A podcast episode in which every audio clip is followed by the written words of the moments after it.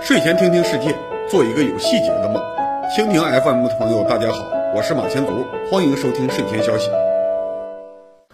大家好，二零二一年二月二号星期二，睡前消息二百三十一期。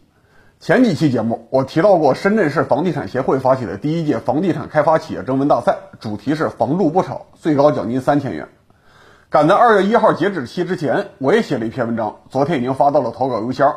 这里我先给观众读一遍，请各位祝福我得三千块奖金，给蛋卷买点罐头。如果拿不到奖金，也希望大家能给我多投几个币，假装我拿了个末等奖。第二次世界大战后期，双方都评估过不同遭遇对人的精神打击程度。发现把房子炸掉是最大的瞬间冲击，甚至比亲人死亡、自己受伤还严重。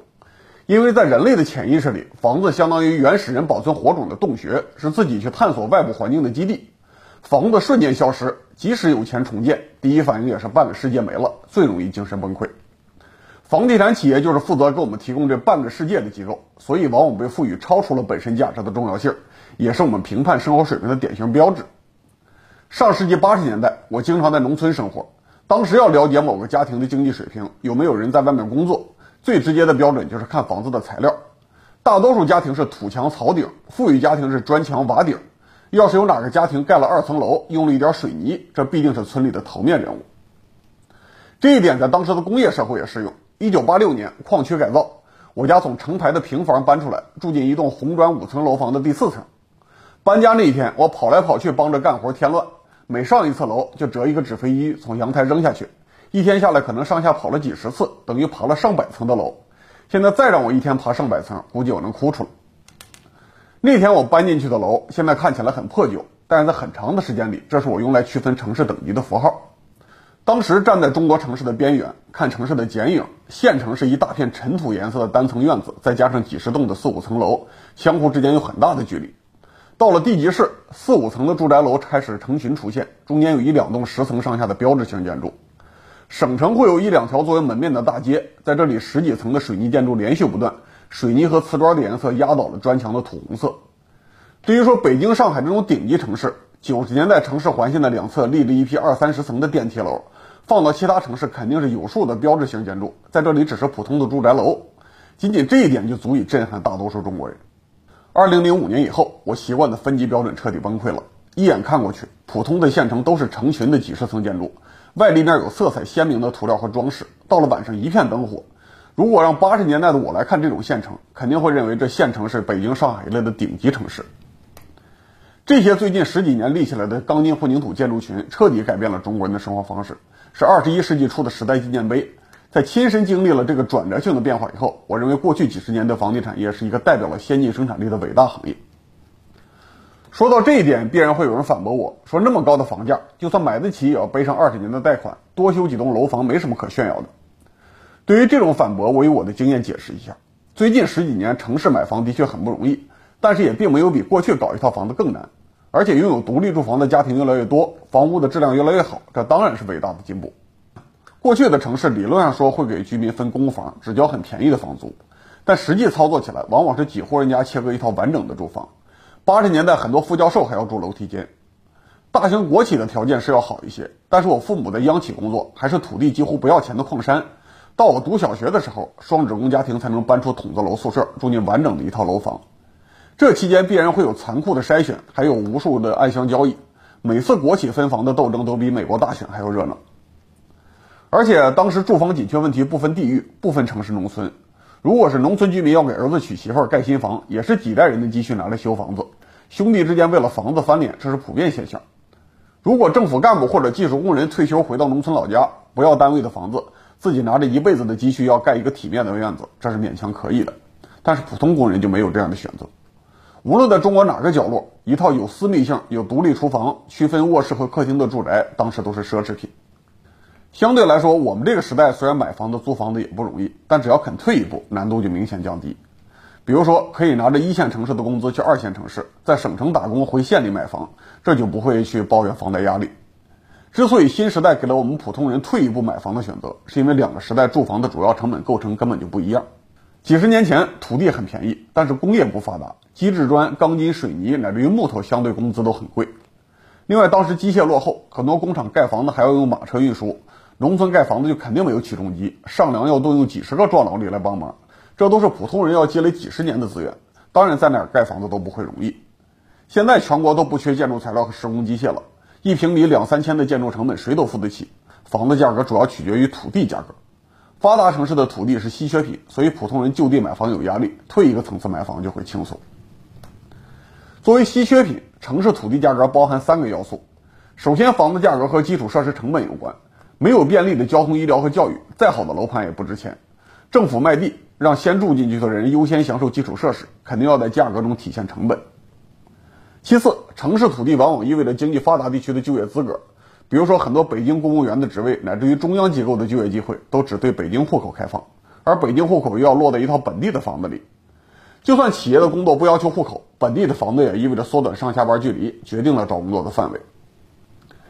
房价的第三方面就是和房子挂钩的福利，比如说医疗，比如说教育，最典型的就是学区房，买了房子，子女就能读好学校。这三方面的价格都和政府行为有关，政府也的确要通过投资来创造相关条件，但政府不能说自己公开拍卖入学资格，也不太容易把基础设施的服务精确卖给当地的居民，所以需要一个中介物品来回收投资，继续给其他人创造现代生活条件。这个中介物品大家都知道，就是相对稀缺的城市土地。越是发达的城市，越是福利和就业机会多，政府拍卖的土地和房产就越贵，经营这些房地产的企业也能跟风赚一层附加利润。这样的中介物品在历史上也存在，就是长期政府专卖的盐。古代政府征税能力差，用正常的方式征税，必然会有大量人口逃税避税，所以历代政府都控制盐的生产和流通，让每个人都为食盐支付额外的价格，等于收了均匀的人头税。古代政府会公开拍卖经营盐业的缴税证明，通常叫盐引。政府平时控制盐引的数量来保证税收，类似于当代的土地财政。古代政府还经常超发盐引来缓解暂时的财政压力，类似于当代的地方债。如果把现代的城市地产看作古代的食盐，那现代的房地产企业就相当于古代的盐商。所有中国人都要吃盐，所以盐业是古代最庞大的跨地区商业网。在这个网络上，不同级别的商人赚钱方式不一样。明清两代，盐商主要分成两类，一类是和政府联系紧密、买断贩卖资格的做商，赚取最大的利润。我们熟悉的扬州盐商就是这种做商。另一类盐商要向做商租用经营资格，向各地贩运，利润就比较接近于普通生意。盐商和房地产行业一样，政府关系越深，赚钱就越容易。对于古代政府来说，把食盐作为征税工具，缓解了财政问题，但是也给社会带来了两个压力。首先是扭曲了食盐价格，让吃不起盐的穷人被迫去贩私盐或者找食盐的代用品。西南山区喜欢吃酸吃辣，起因就是要在味觉上欺骗舌头，让放盐不足的食品也能勉强吃下去。其次，高价的食盐扭曲了生产方式。为了高额利润，地方政府和盐商宁可在本地用昂贵的方式制盐，也不能让外地便宜的盐卖过来。这两个扭曲生产和消费的问题，在当代社会也存在。比如说前几年陕北煤炭产业兴旺，煤老板的资金堆积在一些县城里炒房，我在府谷县就发现过，本地房地产企业在不适合盖房子的地方强行搞开发，把几十米高的石头山一层层炸平，盖上房子，给炒房资金提供昂贵的筹码，这就是扭曲了生产。至于说普通人因为房价太高，被迫合租有风险的房子，不敢结婚生育，这是明显扭曲了消费，也影响了长期的社会生产。当代社会的征税能力已经比古代强很多了，我们应该有更好的办法来精确征税，而不是搞土地财政压制生产力。当然，对于房地产行业来说，可能会觉得类似于盐商的日子也不错，但盐商也有很多看不见的难处和负担。比如说，地方官员觉得盐商的钱来的容易，就经常摊派各种临时开支，甚至皇帝都会伸手。康熙、乾隆十几次下江南巡视，盐商分摊了明面上的几千万两开支，还有额外修几千万两的行宫和御道。山西运城有个内地的盐池，这里的盐商除了要给西北军队出钱，还要不定期承担清朝皇帝去五台山的费用，因此破产的盐商不在少数。更重要的是，政府一旦找到更合适的征税方式，盐商的超额利润就不存在了。一八三一年，两江总督陶树废除了过去的钢盐法，改成盐票制。打破了扬州盐商的垄断，导致当地的盐商纷纷破产，这就是依附于特定政策的害处。相信当代的房地产企业也能体会到类似于古代盐商的压力。现代社会的变化节奏比古代要快很多，扬州盐商几百年的好日子，放到现代社会可能一代人就会过去。虽然改革的主要责任是政府，但是房地产行业应该积极促成这一个转变。这就要需要真心理解房住不炒的内涵，把房地产看成一种普通商品，增加研发投入。用技术来保持核心竞争力，跟上社会的发展。比如说，现在的房地产是一种征税工具，既用来分配福利，也用来建设稀缺的基础设施，所以比较鼓励居民买一套房固定居住。等到福利均等化、基础设施普遍化以后，普通人完全没有必要长期固定居住。房地产机构也应该考虑配套的建筑学和工程学技术，提供能够快速调整居住模式的社区，乃至于模块化的装修，降低搬家和更改居住模式的成本。又比如说，将来交通和通信水平提高了，劳动人口也许没有必要集中在大城市，而是分散到中小型城市群。倒是农业有可能随着能源价格降低而集中，变成高楼的立体农业。房地产行业也许可以研究一下，怎么把写字楼改成立体农场。从历史发展来看，当政府不再依赖食盐利润征税以后，盐业不仅没有衰败，反而有快速的发展。因为新兴的化学工业也需要大量的氯化钠，农业也需要盐湖工业提供的钾肥。盐业用正常的方式经营，也是一个兴旺发达的产业。二零一九年，中国盐产量六千二百七十万吨，是一九四九年的几十倍，这是房地产业的榜样。希望房地产企业未雨绸缪，早点考虑房地产回归普通商品以后的发展方向，让不炒房的中国人拥有更多样化的居住选择。文章读完了，正好昨天我看到一个相关新闻。刚刚过去这个周末，深圳有六个楼盘同时上市，在政府限价之下，这些楼盘比周围的二手房便宜百分之二十左右，买到就是赚到，抢房就是抢钱。所以有条件申购的深圳人挤到银行排长队打征信报告，深圳多个银行网点的秩序接近于失控，以至于影响了当地的防疫工作。有的房地产商没料到有会有这么多的客户，网上登记系统也一度崩溃。看来深圳完全没有做到房住不炒，或者是市民不相信政府有能力控制房价，越是限价越要炒房。我们去年一百六十四期节目，全部时间都用于深入分析深圳的房地产问题，建议全面清理城中村的违建，当时引发了很大争议。现在大家可以再回顾一下。昨天上午，缅甸军方宣布收回政权，国家进入紧急状态，至少一年。民选执政党的国务资政昂山素季总统吴文敏被扣留，只剩下一个海外推特账号还在发言。杜工，你能给大家解释一下缅甸政变吗？军队选择昨天发动政变，是为了阻止新一届议会正式成立。但缅甸军队发动政变，现在回头看有很多预兆。自从去年年底民盟在缅甸大选大获全胜以后，缅军就一直在指责选举舞弊，威胁要政变。而最近几个月的争论，又是之前整整一代人时间的矛盾积累，或者是历史重演。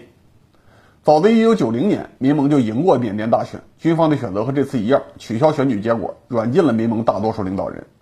二零一六年，缅甸军方换了一部宪法，释放了昂山素季，恢复选举。但是民盟对新宪法不满，抵制了大选。二零一五年，民盟终于参选了，赢得了压倒性胜利，上台执政，一直持续到昨天被一网打尽。之所以二零一五年的时候军方能同意开选举，是因为他们制定了一部让军官群体很有安全感的宪法，军队不用服从民选政府，直接控制国防安全和边界事务。所以，二零一五年以后，民盟虽然上台，但是很不满意军队保留的权利。军队当然也不满意交出一部分民政权利，都在给对方找麻烦。过去五年，民盟政府的执政表现一般，昂山素季的声望似乎有所下降。所以，缅甸军队本来很期待这次大选，希望能够走一个合法手续，让昂山素季下台，让自己的统治看起来有合法性。当然，所谓的合法大选拿合法性，也是缅甸军队在自己制定的宪法框架下去拿。缅甸宪法规定，总统是议会选出来的，在议会里，军方有四分之一的保留席位，不用选举就能拿到。所以，剩下的四分之三席位，军队只要能在三张选票中拿一张，就能指定自己的总统。反过来说，就算军方拿不到多数，只要民盟做不到三张选票拿两张，军队也可以逼民盟组建联合政府，拿走实权。在这种公开修改答案的选举中，民盟再次大胜，反而是军方政党的支持率继续下跌。缅军发现自己改分数都没法计额，所以在选举结束的第一秒就考虑掀桌子否认大选结果。从领导人个人因素看，昂山素季虽然七十六岁了，但是健康水平不错。而军队总司令敏昂莱的任期今年就要到了，再延长需要政府同意，等于敏昂莱的命运握在昂山素季手里。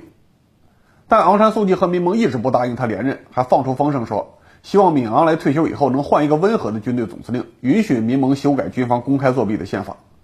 所以军方高层失去了耐心，甚至不愿等一个合适的借口，直接就政变了。现在军方任命了原来的军方副总统当临时总统，许诺将来还要搞选举。不过看到这个态度，谁都知道下一次选举必然选出个军政府。冷战之后，军队直接执政的国家已经很少见了，而且下场一般都不太好。缅甸军方为什么能顶住各方面的压力，不断的修改规则呢？因为缅甸对其他国家来说没什么价值，所以军事封建贵族能够关门制定规则，按照自己的规则玩政治。缅甸是中国的邻国，很多媒体提到它喜欢加一个战略意义重要的形容词。但是和大多数国家相比，缅甸没有重要的地缘价值，资源也不会影响其他国家的经济。就算整个国家明天变成一个火山口，对外界也影响不大，所以连被干预的资格都缺乏。只要不公开和自己作对，大国是不会管他的。在经济上，缅甸是个农业国，能靠自己吃饭；其他的产业部门落后到可笑的程度。但是正因为落后，在军队控制下，也可以说他们无欲无求，所以随便挖一点资源就能让经济增长，安抚内部矛盾。就算大国不提供财政援助，军政府也能混日子。不过这些因素只能说明缅甸可以暂时回避内部压力，不能说明军队为什么能够长期保持军事专制。缅甸名义上的内战才是军政府长期执政的理由。从1948年独立开始，缅甸内战就一直没有停止，是当前全球持续时间最长的内战。不过，如果内战烈度太大，也会消灭封建军阀结构。英法的百年战争就压制了封建体制，给议会制发展提供了基础。缅甸的内战看起来很严重，但规模其实有限，主要集中在边界附近的少数民族地区。缅甸没有现代政治概念，只有粗糙的种族主义宣传。军方依靠大缅族主义压制少数民族，给自己制造了执政合法性。从1962年到现在，他们始终是军政两手抓，已经换了四代的军政府首脑。过去几十年，缅军一直对国民声称，只有自己能够维护缅甸的统一，所以国民必须忍受军政府。但实际上，军方就是最大的分裂主义组织。高级军官早就和大多数地方武装达成了协议，或者说形成了默契，容忍他们割据部分地区，给自己统治国家提供理由。经过几十年的军政府统治，军队渗透了所有的国家机构和经济部门。在民盟政府上台之前，大部分中高级公务员都是军官或者是退役军官。大部分有利润的行业也让军队占股分利润。为了增加这样的军队凝聚力，缅甸军队和家属一般住在独立的居民区，和平民分开。基础设施和物资供应都超过平民，军人甚至不受普通的司法机构控制。军队特权在全球都比较普遍，但是像缅军这样的特权军队，在世界上已经很难找到了。如果要类比的话，缅甸军队有点像几十年前的台湾国民党政权，又有点像清朝中期的八旗，已经形成了一个有自我利益意识、主动和平民区分的特权群体。二零一五年、二零二零年两次大选，作为缅军主要代理人的巩发党选票都来自于军队和军属居住区。不过和八旗集团相比，缅甸军队没有对外打胜仗的能力；和蒋介石时代的国民党军相比，缅甸军队也少了发展现代经济的能力。到现在为止，缅甸经济的主体还是农业、林业和矿业，各地区都有很强的经济独立性。少数城市只是消费中心，城市工商业对农村和矿区经济没有优势。再加上军方养寇自重，允许各类民族武装控制山区，缅甸各个地区之间已经产生了很严重的隔阂。所以，缅甸军队就像农业时代的所有封建军队一样，在对外不打仗的环境下快速军阀化、藩镇化。每次他们的正规军单位出动作战，都不敢全军出击，而是把差不多一半的兵力留在自己的驻扎区。避免其他的军方单位趁主力在外吞并地盘。缅甸军官最大的敌人其实不是民盟，而是自己的同事。现在是二十一世纪了，缅甸人虽然生活在闭塞的环境，但是总比过去要了解世界。看到缅甸军队这个样子，只要拿到选举权，无论如何他们都要换一个政府。所以每次选举，民盟都是大胜。只是民盟的核心组织依托于城市，实际上也缺乏越过军队改造社会的能力，所以不能把暂时的执政资格变成长期的社会基础。军方一翻脸就被赶下台。现在，美国和大多数国家都表示反对政变。也许缅甸军队将来会因为国际压力再次释放昂山素季，甚至名义上交还政权。但除非彻底颠覆当前的社会经济结构，对腐败的军方封建集团做一次全面的清洗，否则缅甸还会保持长期停滞的状态。好，二百三十期睡前消息到此结束。最近几期节目的播放量明显超出了我们的 ID 粉丝数量，这说明还有很多观众没有关注我们。现在睡前消息的 B 站首发 ID 不再是观视频工作室，而是马督工。微博的 ID 和微信公众号一样，都是睡前消息编辑部。欢迎各位关注、点赞、转发、投币。我们周五再见。理性观世界，自信看中国，深度知识尽在观视频。